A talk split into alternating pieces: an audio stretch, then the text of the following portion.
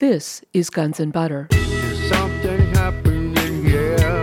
Yeah, yeah. What it is ain't exactly clear.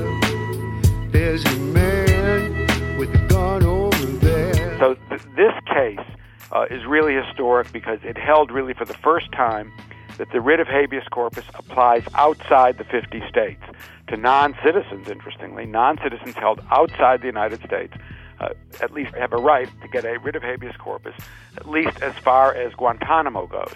But I do think if we're looking for things that I'm very worried about going forward, it would be the question of Congress in some way, even under the Democrats, and I don't put anything past the Democrats on this issue, uh, setting up a preventive detention scheme. And that would be bad. Uh, but I, I fear greatly that as we keep striking blows against the administration and their this concurrent Guantanamo very severe preventive detention scheme, uh, that the Democrats will say, well, at least let's legalize preventive detention, and it's better than having it, you know, in this broad Guantanamo type way. And I consider that a great danger. I'm Bonnie Faulkner. Today on Guns and Butter, Michael Ratner. Today's show, The Writ of Habeas Corpus, the right to challenge detention. Michael Ratner is president of the Center for Constitutional Rights, a nonprofit human rights litigation organization in New York City.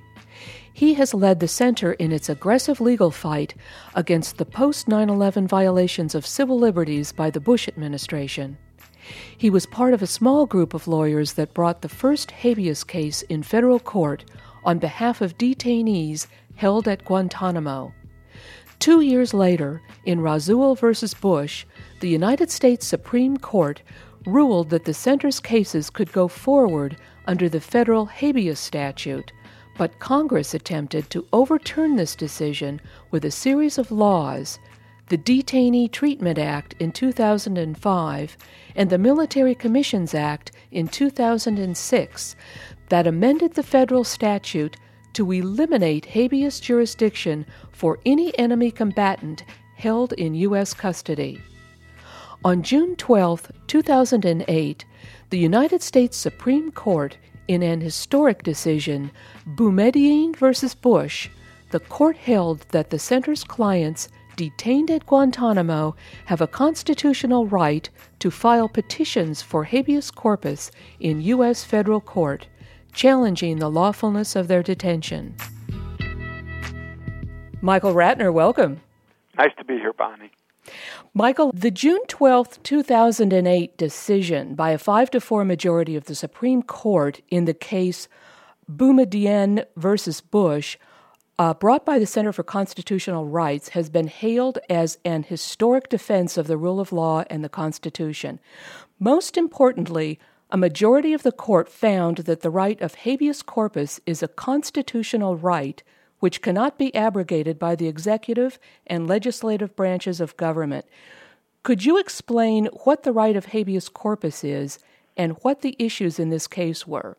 Well, the habeas corpus right is really the right of any person who's been imprisoned or detained by the government, by the king, by the president, to go into a court and force the government or whomever is holding him to or her to justify their detention both legally and factually.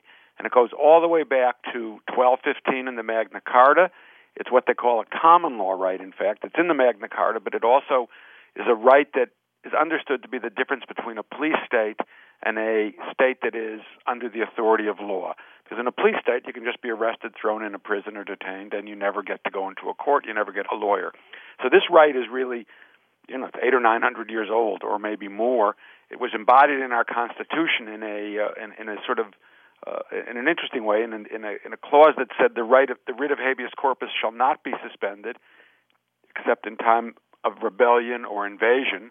Of course, neither of those circumstances is present here, and it was considered so important that that they didn't even have to spell out the right. They just they just knew that you had this right to go to court if you were arrested. And what's happened subsequently, of course, is the right has been extended over our American history to the most the people in the United States within the 50 states.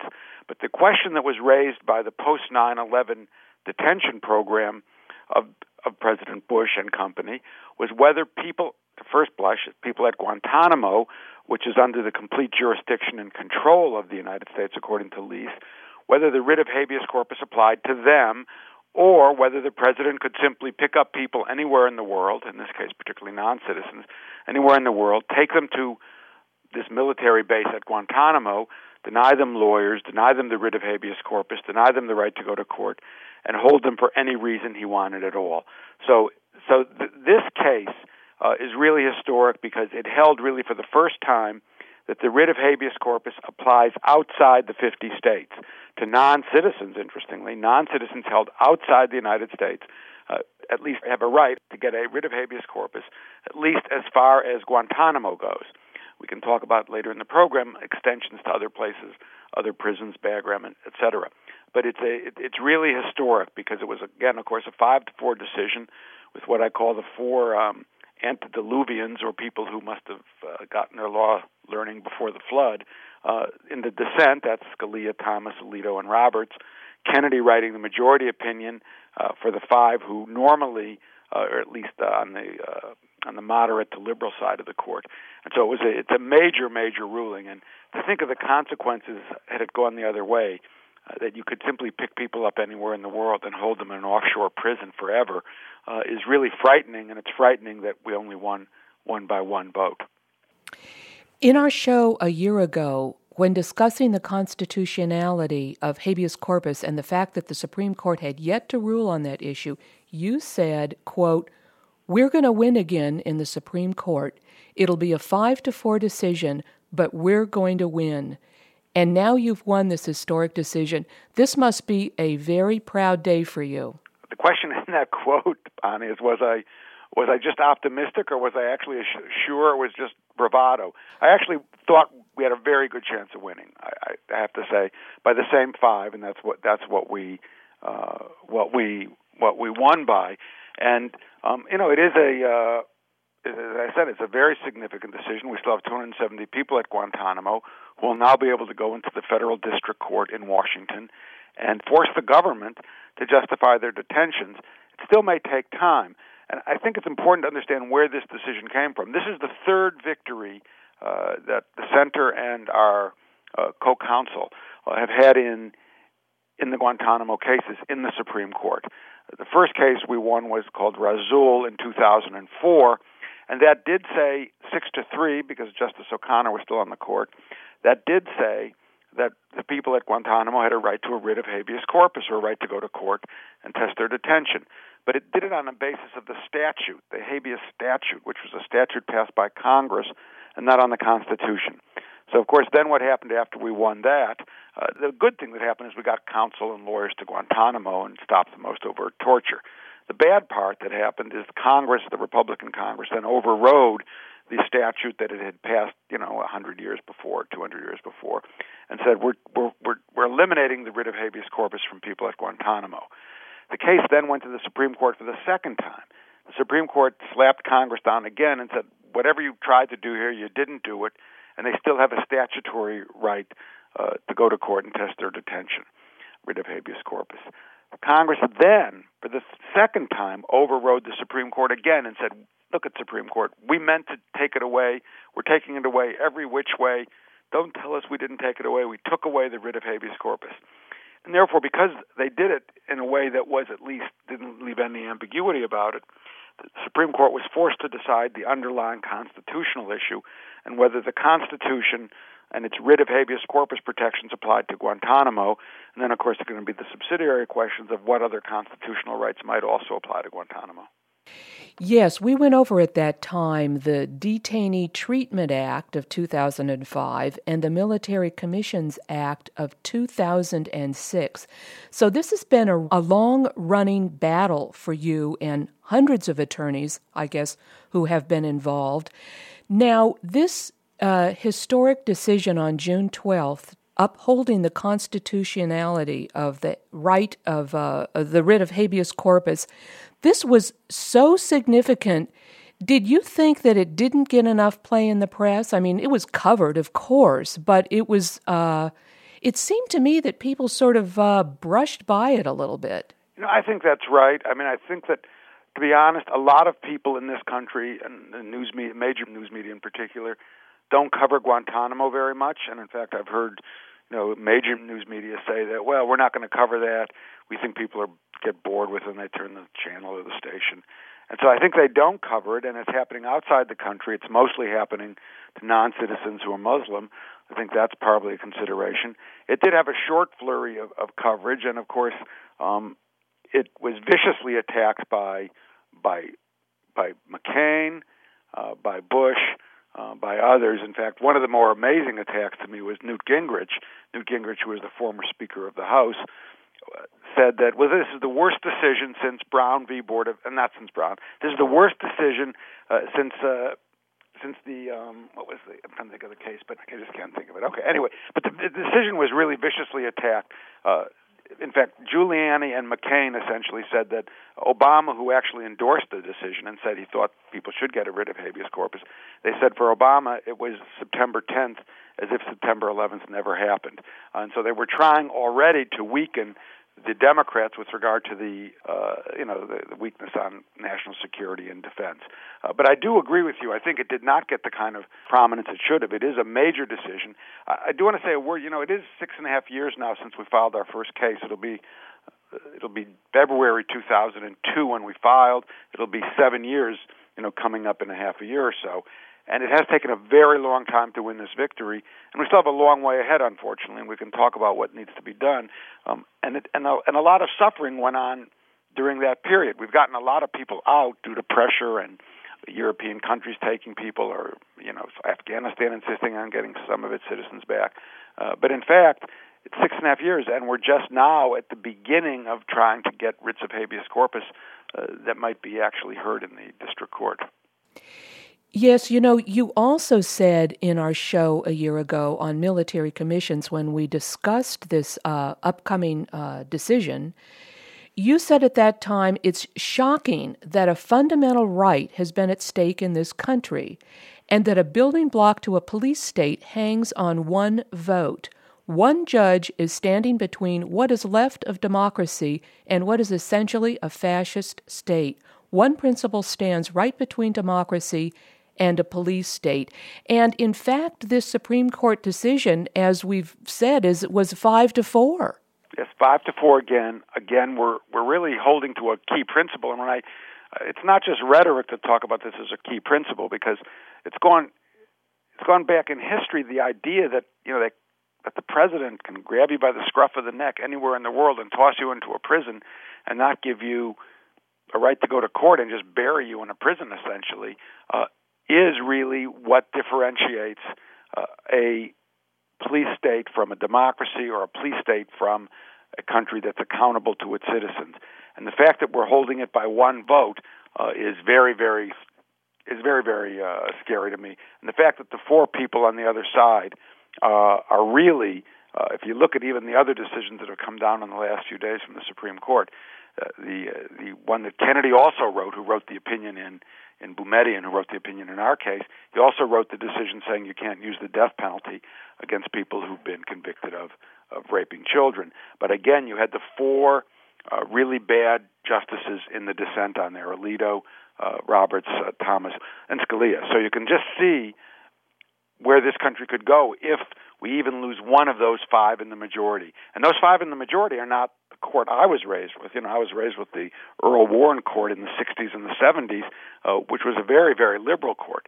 This court, at best, you could say the five are moderate, and it, it's a demonstration, really, of how of how nervous and and frightened these five are. Uh, that that even moderates would have to slap down the president not once, not twice, but three times on the issue of habeas corpus.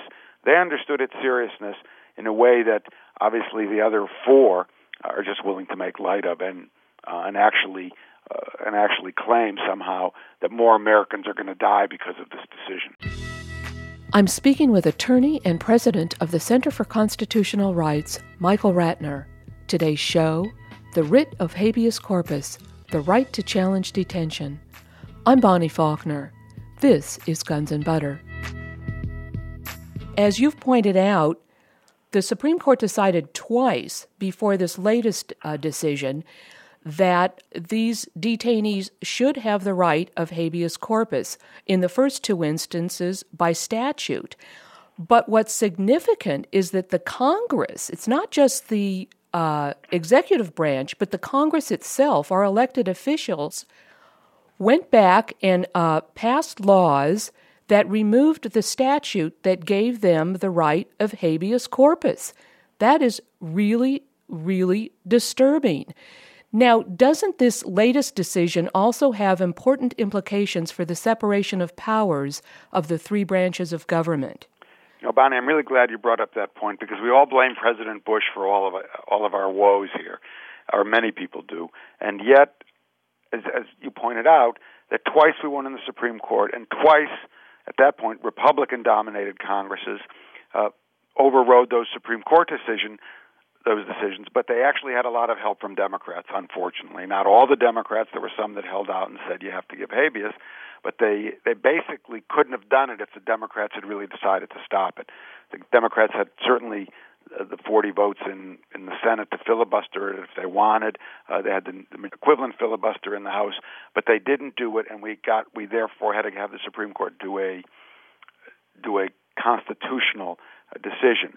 And even in the, this interim period now, uh, when the Democrats have taken control of the Senate and the House, we we've been we lobbied, we went down there, they promised us they would restore habeas, and they never did. They never actually pushed that legislation to override the Military Commission Act and the Detainee Treatment Act.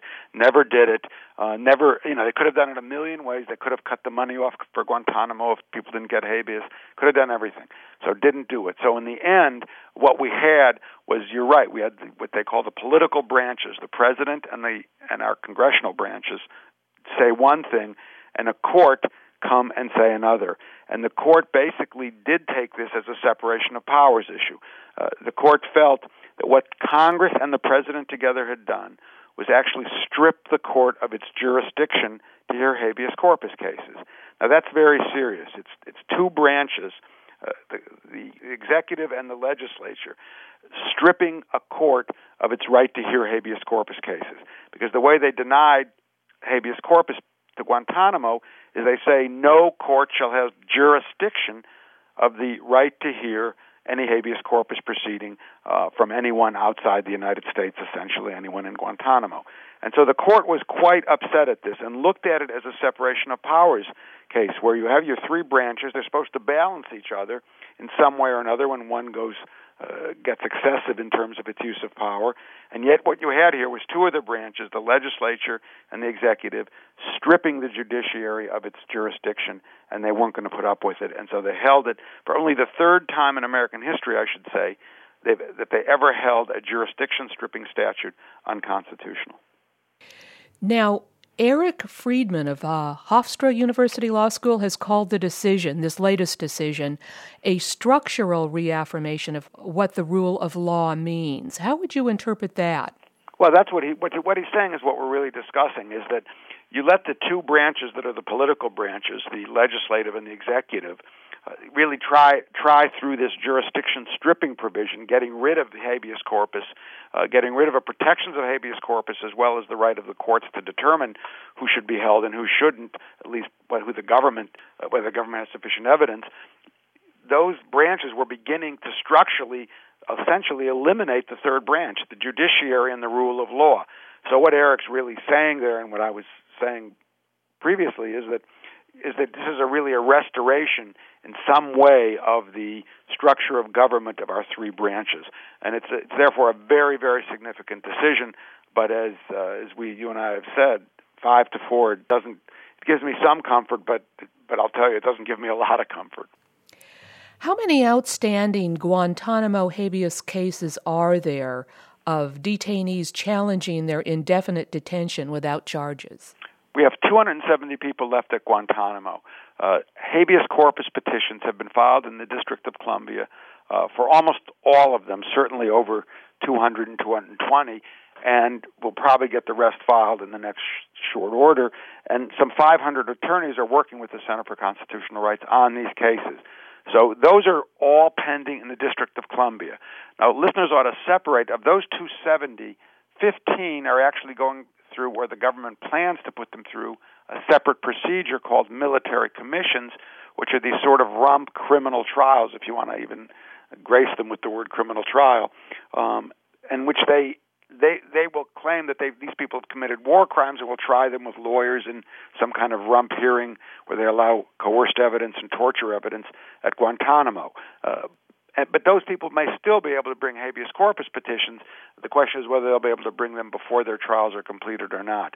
My overall view of this whole situation is that those habeas proceedings for all 270 are going to proceed in the district court as the government gets pushed to its proof it's going to have some real problems proving uh, proving that uh, people have to remain in Guantanamo. It doesn't have a lot of evidence. The evidence it has is is mostly from coercion, and so I, I anticipate a number of people being at least, if not released, at least found not to uh, belong in Guantanamo and figuring out what to do with them.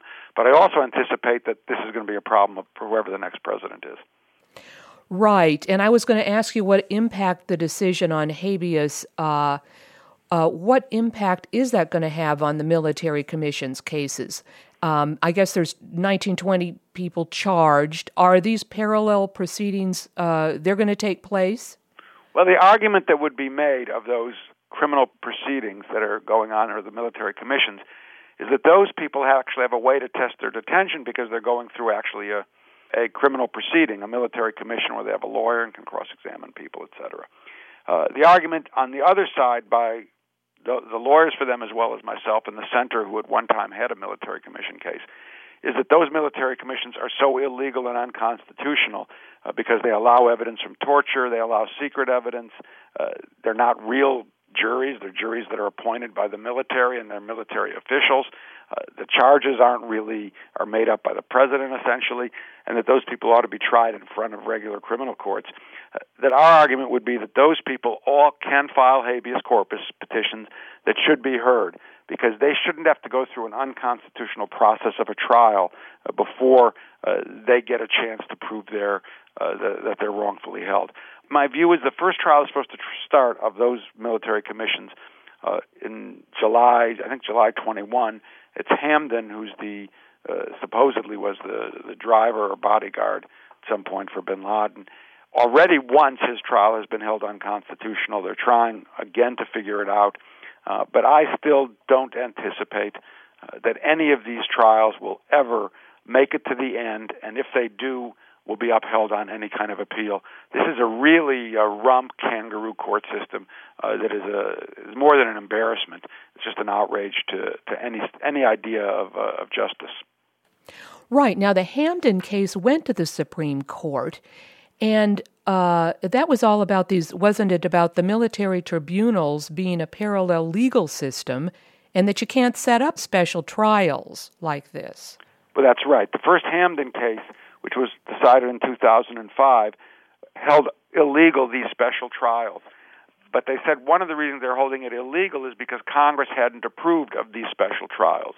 Uh, they didn't give all of the details, but that's one of the reasons. The other reason was that they didn't comport with fundamental due process, the right to cross-examine, the right to see the evidence, etc. So the question now is now that Congress has essentially set forth the procedures for these military commissions or special trials, is will the Supreme Court uphold them in that in that context? My view is the Supreme Court will not uphold them ultimately, but it'll be a slim margin again, um, because not because Congress hasn't approved them, because now, sad to say, the Republican Congress did approve them, sadly with a lot of Democrats going along, uh, but because they have these fundamental constitutional flaws. The main one being, to me, the fact that you can use what what the statute terms is evidence from coercion um, they don't say you could use evidence from torture, but under this administration's definition of torture, um, nothing constitutes torture. It all just constitutes, I shouldn't say just, but constitutes coercion. And therefore, all this evidence is going to come in that's really forced evidence. And I don't think there's any way that these uh, tribunals will be upheld with that. Right. And these military tribunals, this is where they're going to try. Uh, uh, Khalid Sheikh Mohammed and some of these very uh, highly publicized accused uh, terrorists are going to be put on trial. How, how, does the habeas decision, this latest uh, habeas a decision from the Supreme Court. How does this decision affect the torture of these people? Now, I understand the men that have been held in Guantanamo, they've been held in solitary confinement and are losing their minds. Well, we have a problem. You know, a lot of these people have been held in solitary for very long periods of time. They're having trouble participating in their defense, trouble relating to their lawyers. Uh, it's solitary. It was all the punishment they had over time. Uh, some of these people have been waterboarded, as as has come out. Uh, they've been. One of them I just saw something was tortured over different various interrogation techniques, torture, cruel treatment, a hundred times over a two-week period. Uh, so uh, this decision will, of course, um, give them the right to try and challenge, uh, as I said, the military commissions. But the the the torture part of it should make these trials almost impossible to, to carry on, um, just because of the lack of evidence that's real, as well as the condition of the defendants. But you know, so far, on most cases in which the mental health of the defendant has come before the courts, in these kind of cases, uh, the courts have unfortunately allowed those trials to proceed. But I think these military commissions, as I said, uh, are so beyond uh, any sense of justice uh, that I don't I don't believe that anybody will actually be convicted and sent to jail on the basis of a conviction before a military commission. I'm speaking with attorney and president of the Center for Constitutional Rights, Michael Ratner. Today's show The Writ of Habeas Corpus The Right to Challenge Detention. I'm Bonnie Faulkner. This is Guns and Butter. Now, the Bush administration's spokespersons are saying that even after this habeas decision, that detainees that are deemed dangerous won't be released under any circumstances, even though there is not sufficient evidence to hold them, and a habeas corpus hearing finds them not subject to further detention. You and I spoke in uh, our show last year about something that that is called preventive detention. Can you talk about that? Well, I think what, you're referring to is initially what the Bush administration said was even people tried before military commissions and found uh, not guilty uh, would still be held or could be held as dangerous, uh, etc. And what what winning this case, the Boumediene case, did in June was say that well, the Bush administration isn't going to be able to to really stick with that because those people and any others at Guantanamo will be able to go before a court and say, government, put forth your reason for holding me as a so-called, uh, you know, dangerous person, etc. And the government will have to articulate real evidence and there'll have to be a hearing. So there will have to be a court deciding that issue uh, with regard to that. At the same time, what I've what I've just said uh, really amounts to a preventive detention scheme. Because since when can you hold people just because they're dangerous and not accuse them of a crime? Normally, in our criminal law system, if a person is accused of a crime, they can be held with very high bail or on occasion denied bail on the grounds that they're a danger to the community if they're released. But they've at least been charged with the crime, and then the trial has to start relatively quickly. They can't just be held forever because they're a danger to the community and never tried. But what what preventive detention really is, and what we what we've really seen here at Guantanamo for six and a half years now, is a massive scheme of preventive detention. That's what we have. We have president picking up people all over the world, non citizens in this case, but occasionally they do citizens. Uh, a couple of them in the United States, Padilla, and, and one other, I think, Hamdi. But they pick up non citizens everywhere in the world. They take them to Guantanamo. They don't charge them with the crime, and they hold them indefinitely, forever essentially, without ever charging them with the crime. That's a preventive detention scheme. And the question that really, if you look at it, if we if we get those people into a court, is the court going to be deciding simply, well, there's enough evidence to hold them under some sort of danger to the community dangerousness test, uh, and therefore really allow them to be held in preventive detention, or is the court going to insist on, as it should, that you can't simply do that? You have to charge people with the crime and bring them to trial. You can't simply have some kind of huge holding camp and hold and even if it goes to a court and say preventive detention.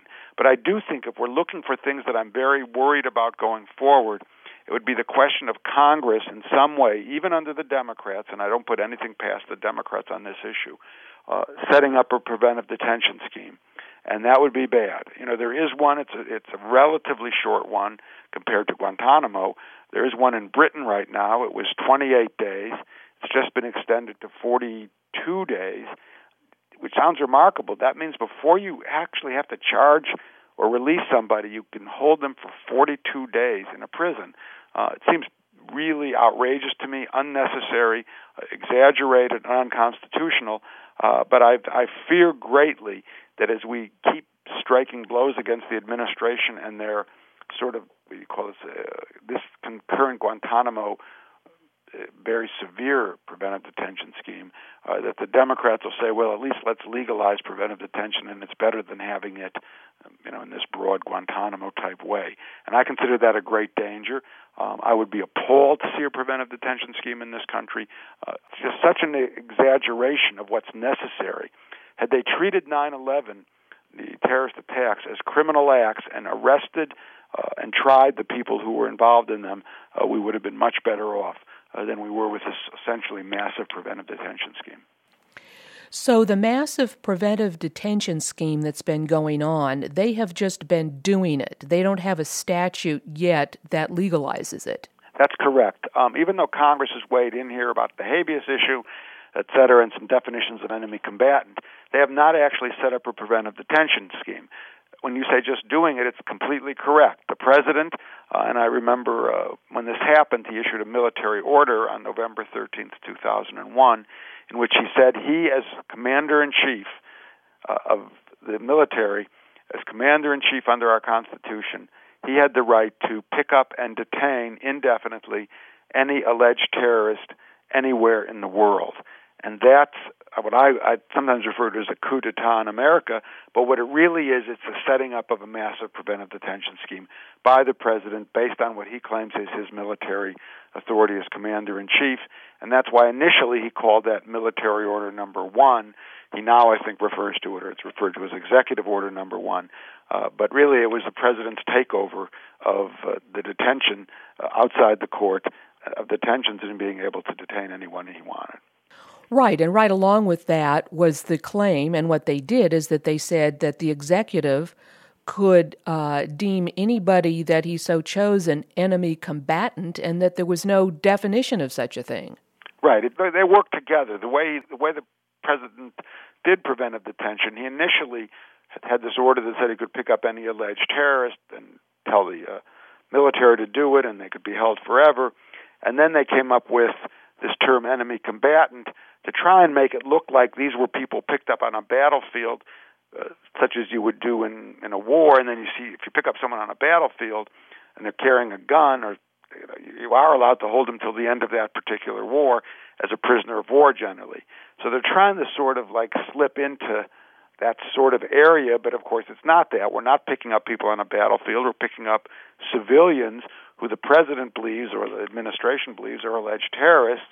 Uh, they have no sense of whether these guys ever picked up a gun or not because they weren't seen with that, and they try and meld onto it this idea that it's a war, war on terror, quote, and therefore you can hold people till the end of the quote war on terror, which of course, you know, if you're realistic and understand what's happened in this world in the last 2,000 years, uh, that war will never be over.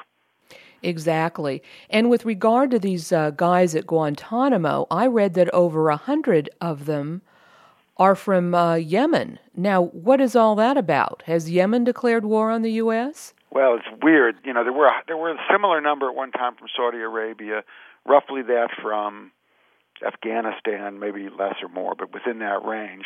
Uh, those being, I think, the three major countries where people were from. And what's really happened here is Yemen has refused to take back uh, any of its uh, any of its citizens or nationals. And there's been a lot of work done by my office and others. There's been a meeting in Yemen with uh, you know with everybody from the Yemeni uh, Yemeni prime minister, the human rights groups, and we have yet um, to be able to convince the Yemen government to take people back. Now, it shouldn't be our responsibility as lawyers to convince the Yemen government. That should be uh, up to the United States. But the United States uh, has so far not made any great efforts uh, to send people back, even if they're no longer, or even if they were, were innocent or not enemy combatants. Uh, and it, it's really up to the United States to pressure Yemen to take people. And if it's not going to, people ought to be uh, found other countries they can go to, or you know, or or if they're you know found to to be innocent, to be given asylum in the United States. But of course, I think that's going to be a very, very remote. But the reason there's such a skewing toward Yemen is of the 800 or so, almost 900 people have gone through Guantanamo. 600 or so have gotten out, but Yemen has not taken anybody back. So you're as you reduce the whole number, uh, the, the Yemen Yemeni who have not been taken back uh, begin to skew the statistic to the percentage of people at Guantanamo. And what about captives at uh, Bagram Air Force Base in, in Afghanistan or at Abu Ghraib prison in Iraq? Or on the 17 U.S. naval vessels at sea with secret prisons in their holds? Will any of them benefit from this decision? Do any of them have legal representation of any kind? Well, I'm glad you asked that, Bonnie, because, you know, if you look at this broadly, Guantanamo is like the tip of the iceberg. Uh, it was near here. We knew people who were sent there right away. Uh, we got to represent their families. Uh, it's under complete jurisdiction and control of the United States. And ultimately, as you and I have been discussing, we won in the Supreme Court. Now, the Supreme Court decision sort of set up what you would call a pragmatic test or a practical test as to what other situations habeas corpus or the right to go to court might apply in. And so the issues you raise for me, Bagram, secret detention sites, ships, all of that, are, are very serious issues because, as I said, we have a worldwide detention program run by the United States. We've gotten at a tip of it, and that's Guantanamo. And how are we going to get at the other parts of it, and will the habeas corpus writ apply in those places? There have been some cases filed on behalf of a few people at Bagram. Um, but those cases have not been heard. And so one of the first, they, they will be heard, and the question will be, does habeas apply there? And what Justice Kennedy said in the opinion was, is it practical to apply it there? What kind of control does the U.S. have? Those are the sort of two issues. And I, I would argue they should have it. I would argue any person detained by the United States anywhere in the world should have a right to test their detention in, in a U.S. court. And the problem is, of course, that you know, as, as you get farther from the United States and as you get possibly, arguably, less control over a particular area, or as you get closer to a so-called battlefield, it's going to be a little harder to implement that decision. But Bagram will be probably the next test. Uh, secret sites, we don't, you know, we don't represent anybody who's in a secret site. We we knew in the past where secret sites were, you know, from Poland to Thailand uh, to uh, somewhere in the uh, in, in Africa. Uh, well, we never had any of our clients at the moment at those secret sites, so we could file. So we don't know that. Ships, on the other hand, represent a very interesting issue because ships are under complete jurisdiction and control of the United States. They're considered like a floating piece of the United States. A U.S. ship is the equivalent of a really a sovereignty of the of the U.S. It has an American flag on it. You know, it's it's essentially a a floating piece of our country. And therefore, to the extent that the U.S. has used these ships as offshore floating prisons, which is what the evidence looks like they have, although we don't know who those people are on those ships at this moment, uh, and so we can't represent anybody. It would seem to me that the next logical step from the case we just won in the Supreme Court is that people on ships, to the extent we ever get a name of somebody, would be able to file writs of habeas corpus.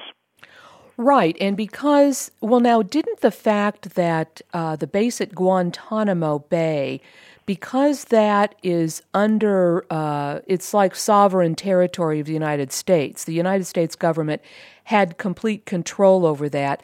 That figured in the habeas and the former uh, uh habeas cases before the Supreme Court, didn't it? Yes, it's a very important fact, actually. You know, while um, Cuba technically owns all of the island of Cuba, I mean, has sovereignty over all of the island of Cuba, uh, they were forced to sign a lease with the United States in 1906 as a condition of the United States giving Cuba its, quote, independence.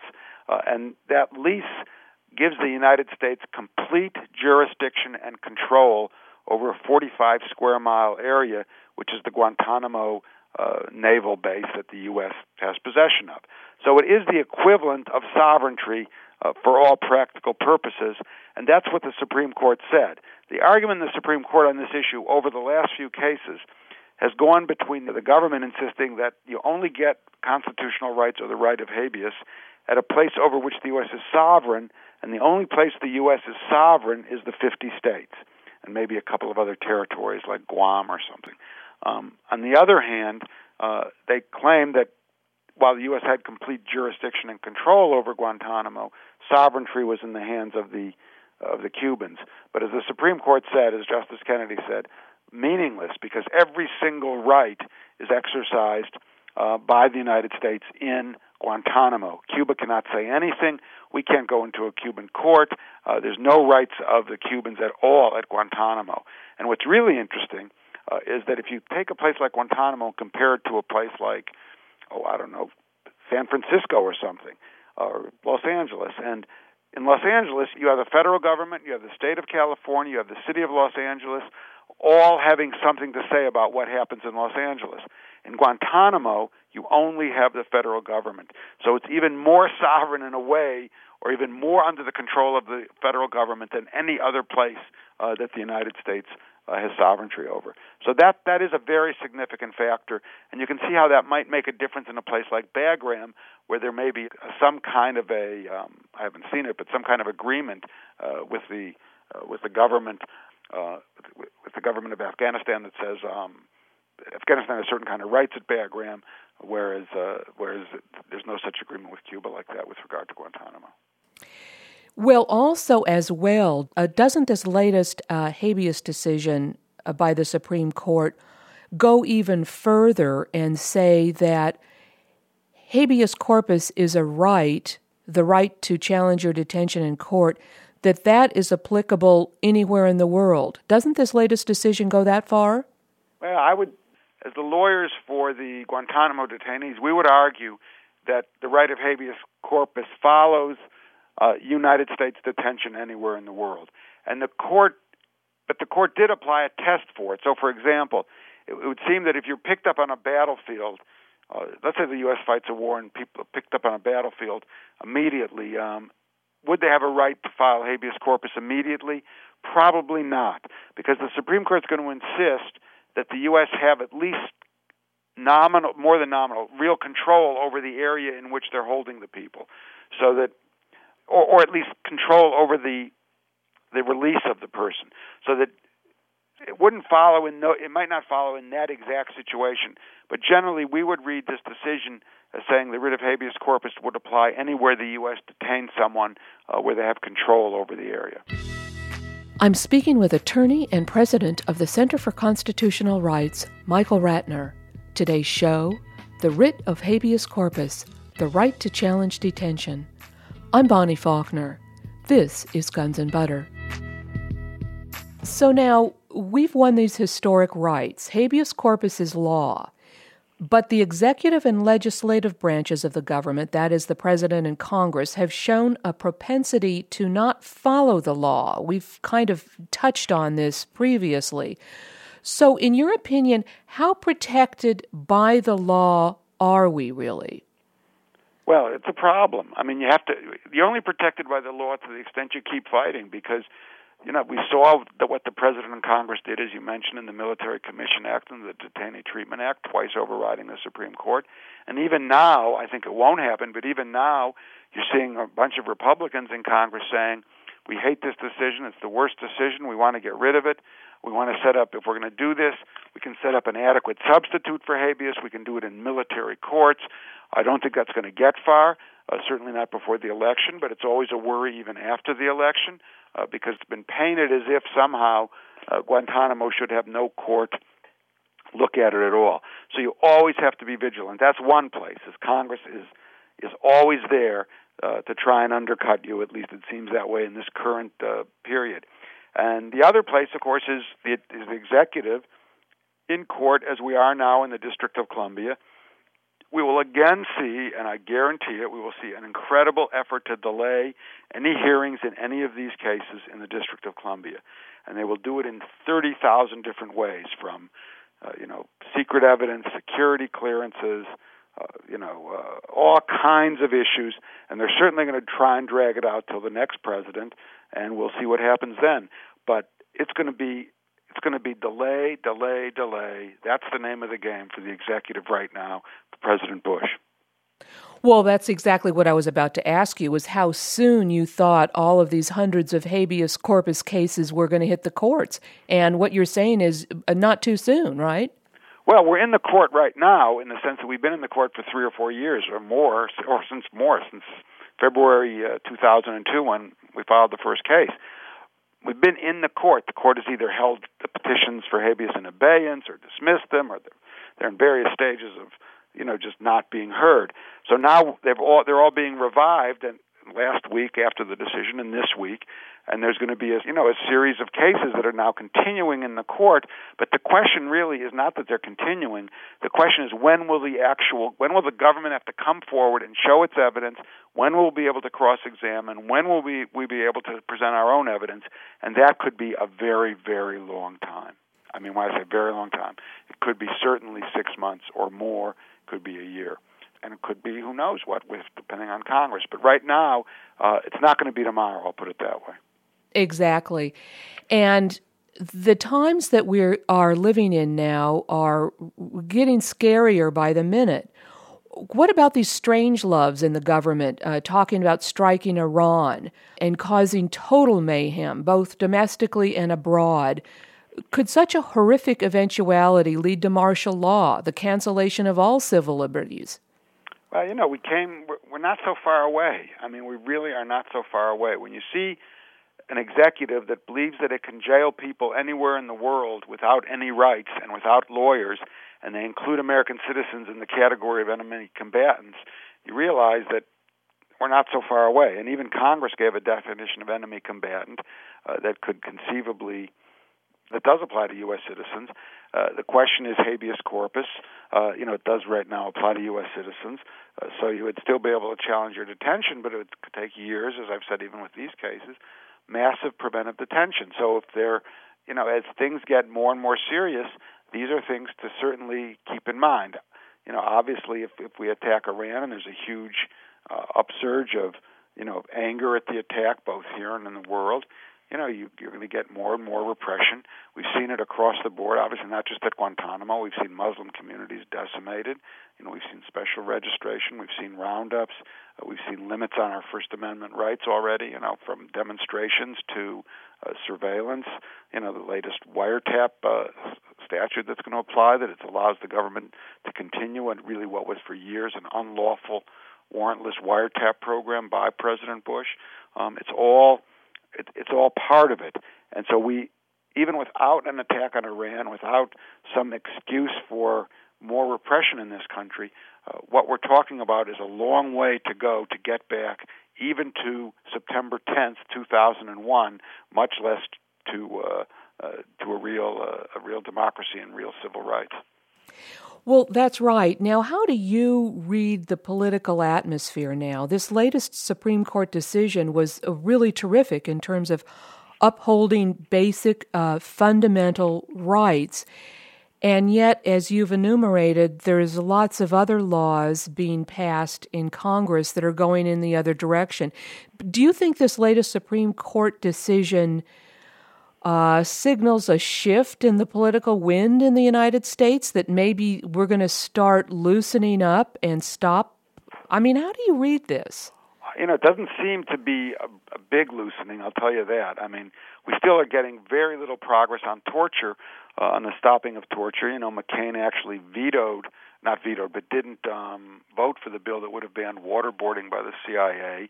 Uh, Obama's been better on that issue, um, but you know, on a number of other issues, it seems that the Democrats are still shaking their boots when they're accused of being weak on on terrorism or weak on national security, and they allow things to happen that, that shouldn't happen. Um, I, I think this was an important decision, but it is, of course, the most fundamental right, which is habeas corpus. As I said, I still have great fears of preventive detention, and we still have, you know, secret detention facilities that no one in Congress has touched. We have torture that has barely been nicked, and, and there's actually we've lost the public debate in many ways on the issue of torture. That more and more people in this country uh, would allow torture in the so-called uh, extreme, whatever the extreme cases are that don't really exist. but the extreme cases, the ticking time bomb and others, which never really happen, uh, but what would go for it or go for it if, if you have a terrorist, they claim you could do it. So we haven't done well on that. On our everything from our secrecy issues have just gotten worse and worse. Uh, the First Amendment issues worse and worse on on dissent. Uh, we're not in a good place right now, and and I and I don't see either of the political parties standing up uh, for the for fundamental rights right now. Other than on this issue, uh, the Democratic Party and, and Barack Obama seem to embrace the habeas corpus position, which was very good, uh, but but but that's as far as I could say we've gone. Uh, could you comment on the Violent Radicalization and Homegrown Terrorism Prevention Act of 2006 that uh, Representative Jane Jane Harman from California uh, she brought? I guess that's stalled somewhere in a, a Senate committee. Is that right? Correct. I mean, but on that that act passed the House 404 to two or something, whatever it was, some big number. Apparently, they got through. Either some people I've talked to some liberal congressmen who said they didn't know much about it, they voted on it, et cetera. But what that act does, um, it doesn't yet criminalize uh, criminalize radical thinking, um, but it's going in that direction. It really it sets up a sort of study group and uh, university and hearings around the country to look at radical thoughts essentially, and it particularly wants to look at, at Muslim radical thoughts, but looks at all others. And what happens with these things is they become sort of witch hunts around the country where they subpoena people and they look at websites and they say that's radical thoughts. And then they pass laws about that. But the first thing is stigmatizing radical or different thoughts, and then the second one is passing laws about it. And the House did pass that bill, and it's extremely dangerous because what the bill openly admits is it wants to be able to quote stop terrorism um, stop terrorism before anyone even acts. In other words, based on people's thinking. That's pretty serious. That hasn't happened in America for a very, very long time. And it, it is stalled in the Senate now, um, and I hope it stays stalled. Uh, but I, I have no, you know, the way it passed so in a, such a lopsided way in the House is, is, is extremely, uh, makes me extremely nervous. Well, yes, and that's uh, uh that brings us right back to Congress again. That Congress will just pass this stuff. And like you said, people are even claiming they don't read it. That reminds me of the Patriot Act. Yeah, they didn't read the Patriot Act. Most of them, they didn't have time, they said, or they didn't care, whatever. They didn't read it. And, you know, Congress has not been a great protection. It certainly, uh, on these issues, these post 9 11 terrorism issues, it's been extremely extremely weak in terms of protection of civil liberties and extremely able to be intimidated. And I include obviously many Republicans, most Republicans, and many Democrats in that. I mean, I think the biggest cave in to me is going to be on this warrantless wiretapping. You know, President Bush violated the law for five years, engaging in warrantless wiretapping of American citizens, including our email. Congress is now about to give immunity to the telephone companies that helped him out with it as well as allow much of that program to continue. And and this was a compromise made by the House, by both Pelosi and Steny Hoyer, the leaders of the House. Uh, they got they got the votes. It's going over to the Senate. Uh, there's some senators, uh, some senators, some Democrats standing up against it, uh, but it, it may well pass. Uh, and even Barack Obama said he, had, he didn't say he changed his position, but he did. Initially, said he would filibuster any legislation that gave immunity to the telecoms, and this one does. And he now said he's going to vote for it. So we're really uh, looking at, uh, without a stronger effort by people in this country to alert themselves and really push their representatives as well as their executive, um, we're not looking at a rosy picture going forward. Despite my great feelings of hope from this uh, habeas corpus decision, uh, that even five moderates on the court could go with us. Well, that was an incredible win at the Supreme Court on habeas.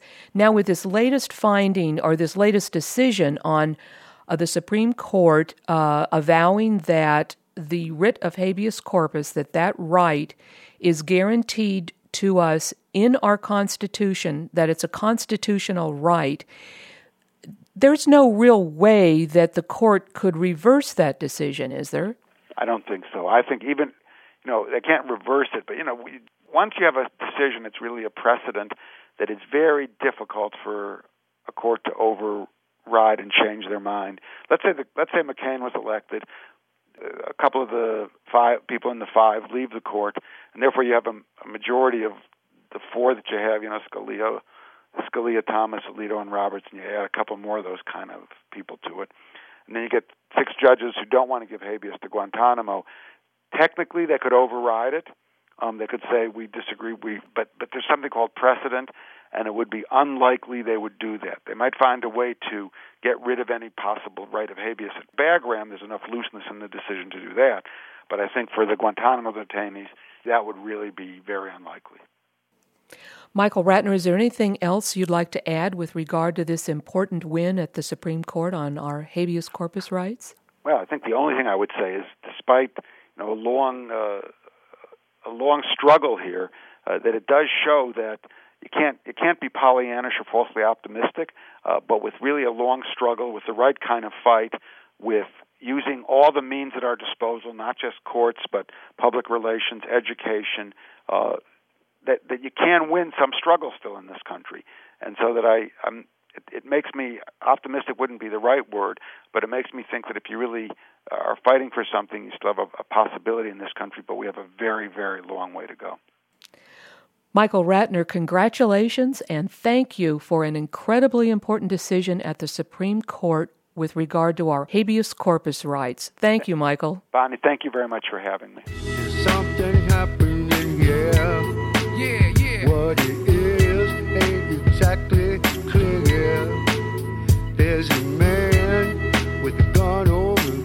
I've been speaking with attorney Michael Ratner. Today's show The Writ of Habeas Corpus The Right to Challenge Detention. Michael Ratner is president of the Center for Constitutional Rights, a nonprofit human rights litigation organization in New York City. He is author of numerous books and articles, including the books Against War with Iraq and Guantanamo What the World Should Know, and a textbook on international human rights. Michael Ratner has been adjunct professor of international human rights litigation at the Columbia Law School, lecturer at Yale Law School, and former president of the National Lawyers Guild. Visit the Center for Constitutional Rights website at www.ccr-ny.org. That's ccr-ny.org. Today's program was produced by Bonnie Faulkner and Todd Fletcher. Guns and Butter is edited and produced by Bonnie Faulkner and Yarrow Mahko. Our engineer is Bonnie Bone. To leave comments or order copies of the show, call 510 848 6767 extension 628. Email us at blfaulkner at yahoo.com. That's B L F A U L K N E R at yahoo.com. Our website, www.gunsandbutter.net, is under reconstruction and will be back up soon. Hey yo, these are some serious times that we living in, G. And a new world order is about to begin. You know what I'm saying? Now the question is, are you ready for the real revolution, which is the evolution of the mind? If you seek, then from the divine. You dig what I'm saying? Now if you take heed to the words of wisdom that are written on the walls of life, then universally we will stand and divided we will fall because love conquers all. You understand what I'm saying? This is a call for all you sleeping souls. Wake up and take control of your own cipher and be on the lookout for the spirit snipers trying to steal your life. You know what I'm saying? Look within yourself for peace. You dig me?